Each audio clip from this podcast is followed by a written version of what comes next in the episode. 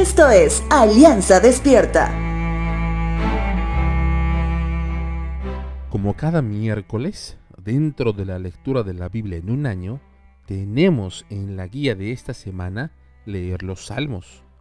En este caso, hoy toca leer los salmos 134 al 136.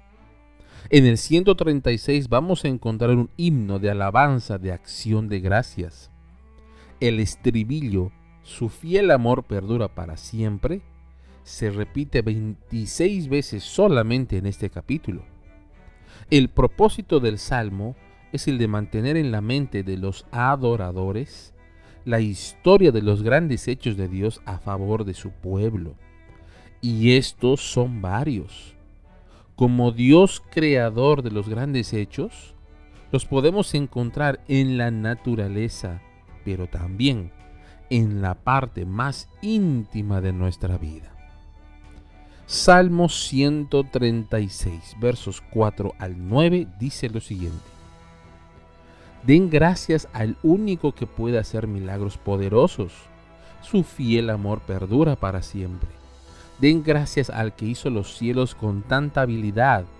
Su fiel amor perdura para siempre. Den gracias al que ubicó la tierra en medio de las aguas. Su fiel amor perdura para siempre. Den gracias al que hizo las lumbreras celestiales. Su fiel amor perdura para siempre el sol que gobierne de día, y su fiel amor perdura para siempre, y la luna y las estrellas para que gobiernen de noche, su fiel amor perdura para siempre. Por tanto, si hablamos de milagros poderosos, ¿qué es lo primero que te viene a la mente? Bueno, está por ejemplo cómo sale y se esconde el sol cada día para nuestra región.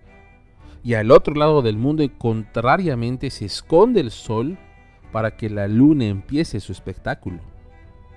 Hecho concreto con suficiente respaldo científico, que dicho sea de paso para un terraplanista, es prácticamente un pecado.